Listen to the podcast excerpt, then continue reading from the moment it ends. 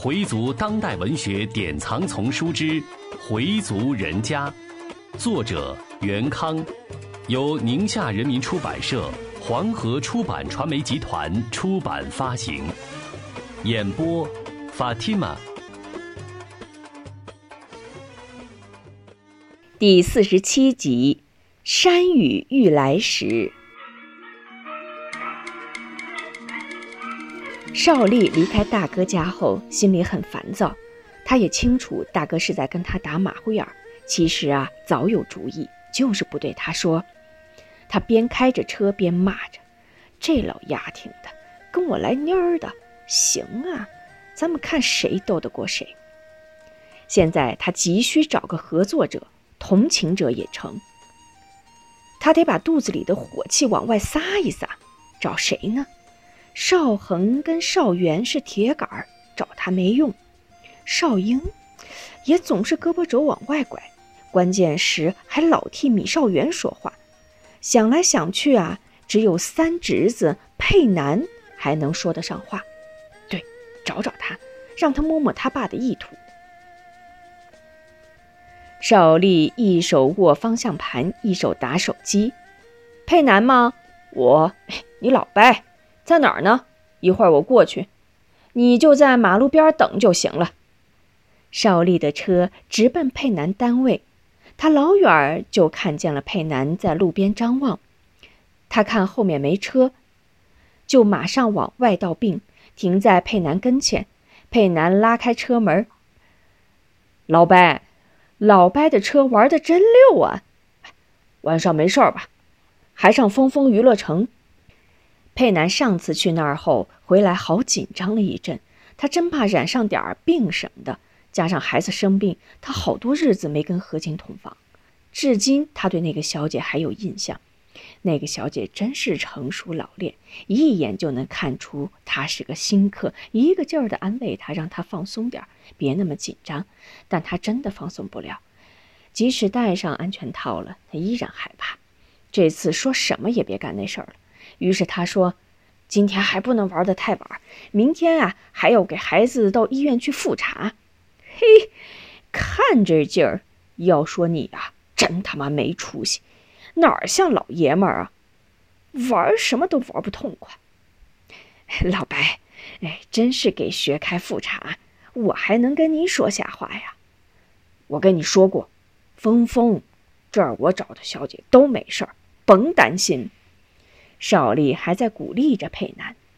他们到了峰峰娱乐城，还是先吃饭。小姐跟他们打招呼，邵丽也不理，直接往里走。他们找了一个比较偏的角落坐下，刚准备点菜，邵丽的脸色一下变了，急忙对佩南说：“哎，你先点着，我去去就来。”佩南不知老白有什么事情，只好先看着菜谱。邵丽发现了不远处的江梅。他匆匆向江梅那边走去。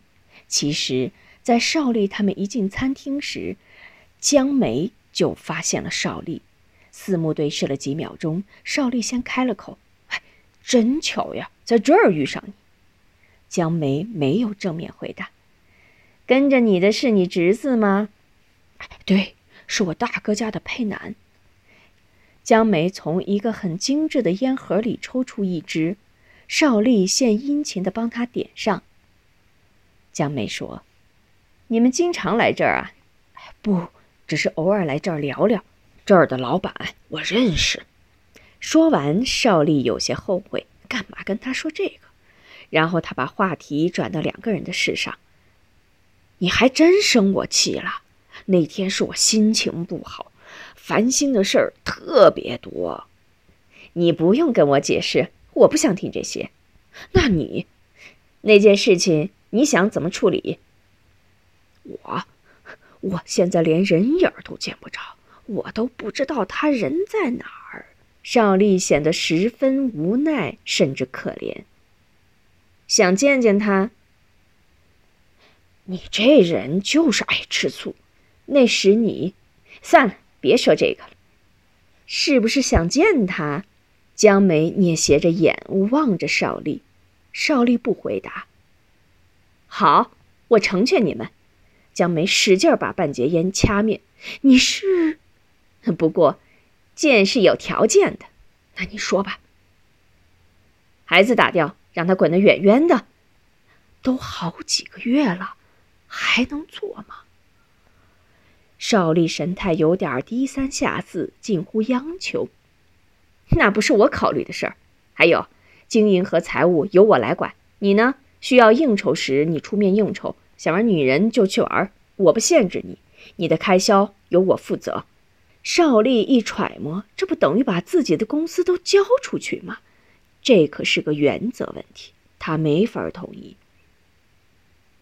你不同意也没关系，公司的财产我一分都不要了。你不是说给我三万吗？好，我就拿三万，从此我们一笔了清，公司的债务就劳驾您了。邵丽明白江梅说的公司的债务指的是什么。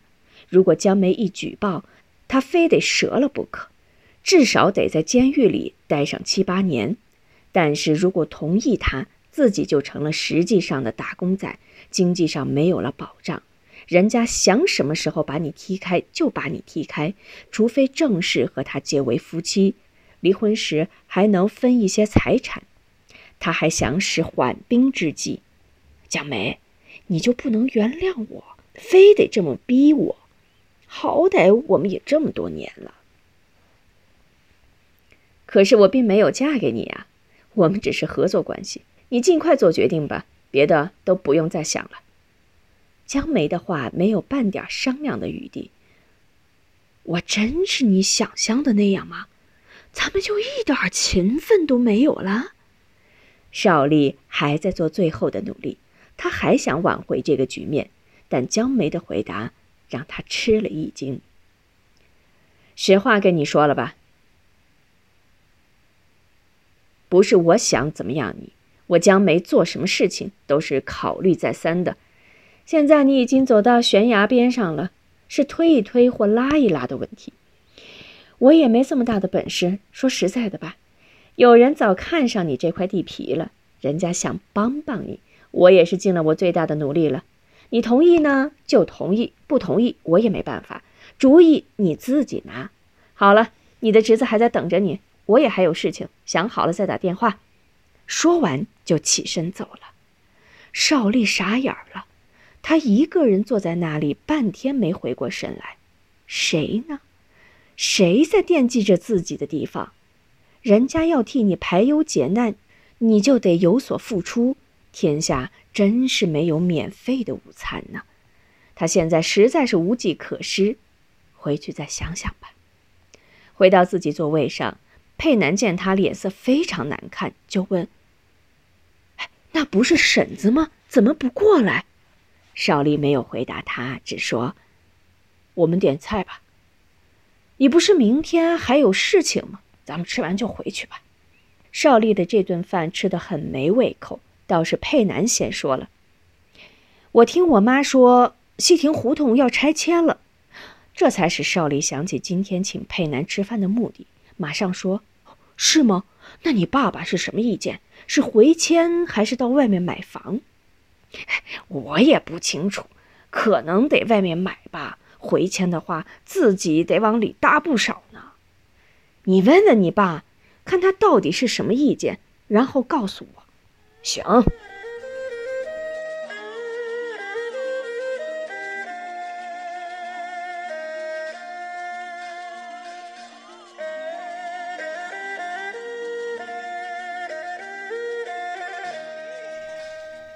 邵恒听大哥念叨过西亭胡同要拆迁的事，一天吃饭的时候，他就跟妻子和女儿谈起了老房子要拆迁的事。冯淑芬说：“房产是大家的，每个子女都应该有一份。老三那么做，你们哥俩就认了。凭什么他一个人要占四间？凭什么呀？我看除了老太太那两间外，应该平分，四个人一人一份，这样最合理。”佩霞说：“大伯他们户口在那儿，拆迁得先考虑住那里的人的问题。都给平分了，他们住哪儿呀？假如大伯也跟咱们分一样多的钱，恐怕连一居都买不起。”冯淑芬说：“那就多分他们点儿。佩霞说：“现在一居都是六十多平方米，按五千元一平方米计算，就要三十万。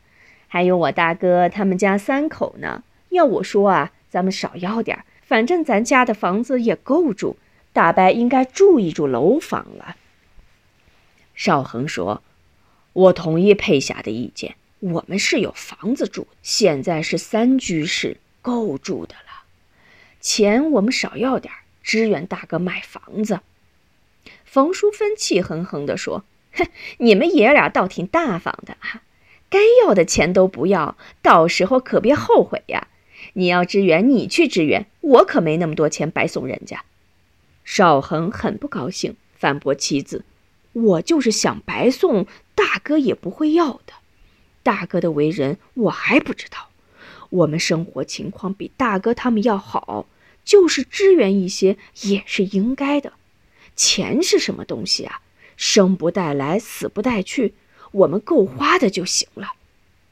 好好，算我没说，行了吧？邵恒不再说什么。佩霞说：“不知道老姑他们什么意见？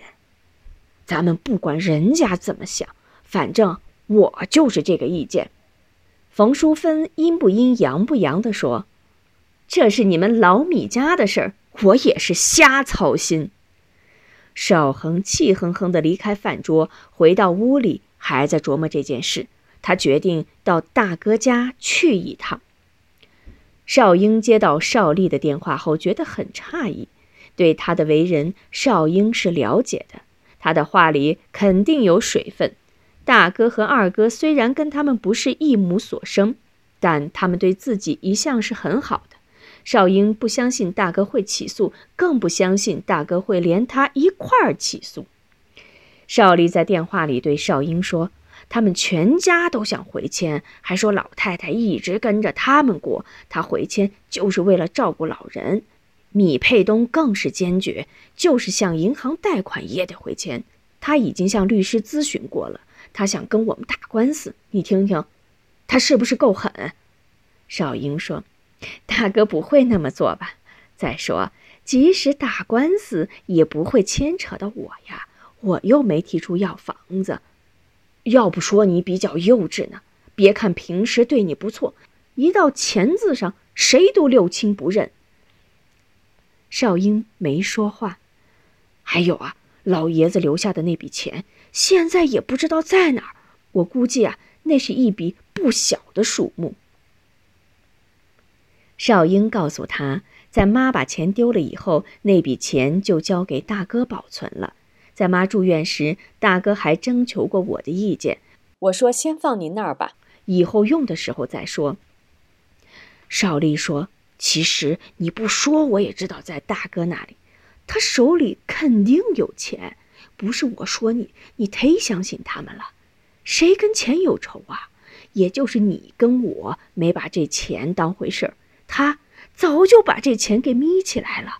现在咱们都被他给涮了，被人卖了，还帮人数钱。少英不同意他这种说法，但也没有在电话里反驳他，又问起二哥是什么意见。少丽说。那个书呆子当然是站在大哥那边了。现在阵营非常明显，他们兄弟一波把咱们当成他们的对头。米少元他没所图，凭什么那么伺候老太太呀？又不是亲的，拿我当傻子？切！少英问是哪得到的这些消息？少帝说哪得到的呀？佩南亲自跟他讲的。佩南的消息没错，佩南是听他妈说的，那还有错？少丽继续说道：“不是我说你，别看平时大哥老是笑不起的，但到关键时候比谁都狠，谁近谁远，他心里清清楚楚。你我跟他们哥俩不是一母所生，这是铁的事实。不一样就是不一样，什么时候都变不了。我劝你呀，还是多个心眼儿。而且现在他和佩东他们的户口又都在那儿。”在政策上对咱们也十分不利。现在是市场经济，谁没私心呀？你别被大哥平时的假象给迷惑住。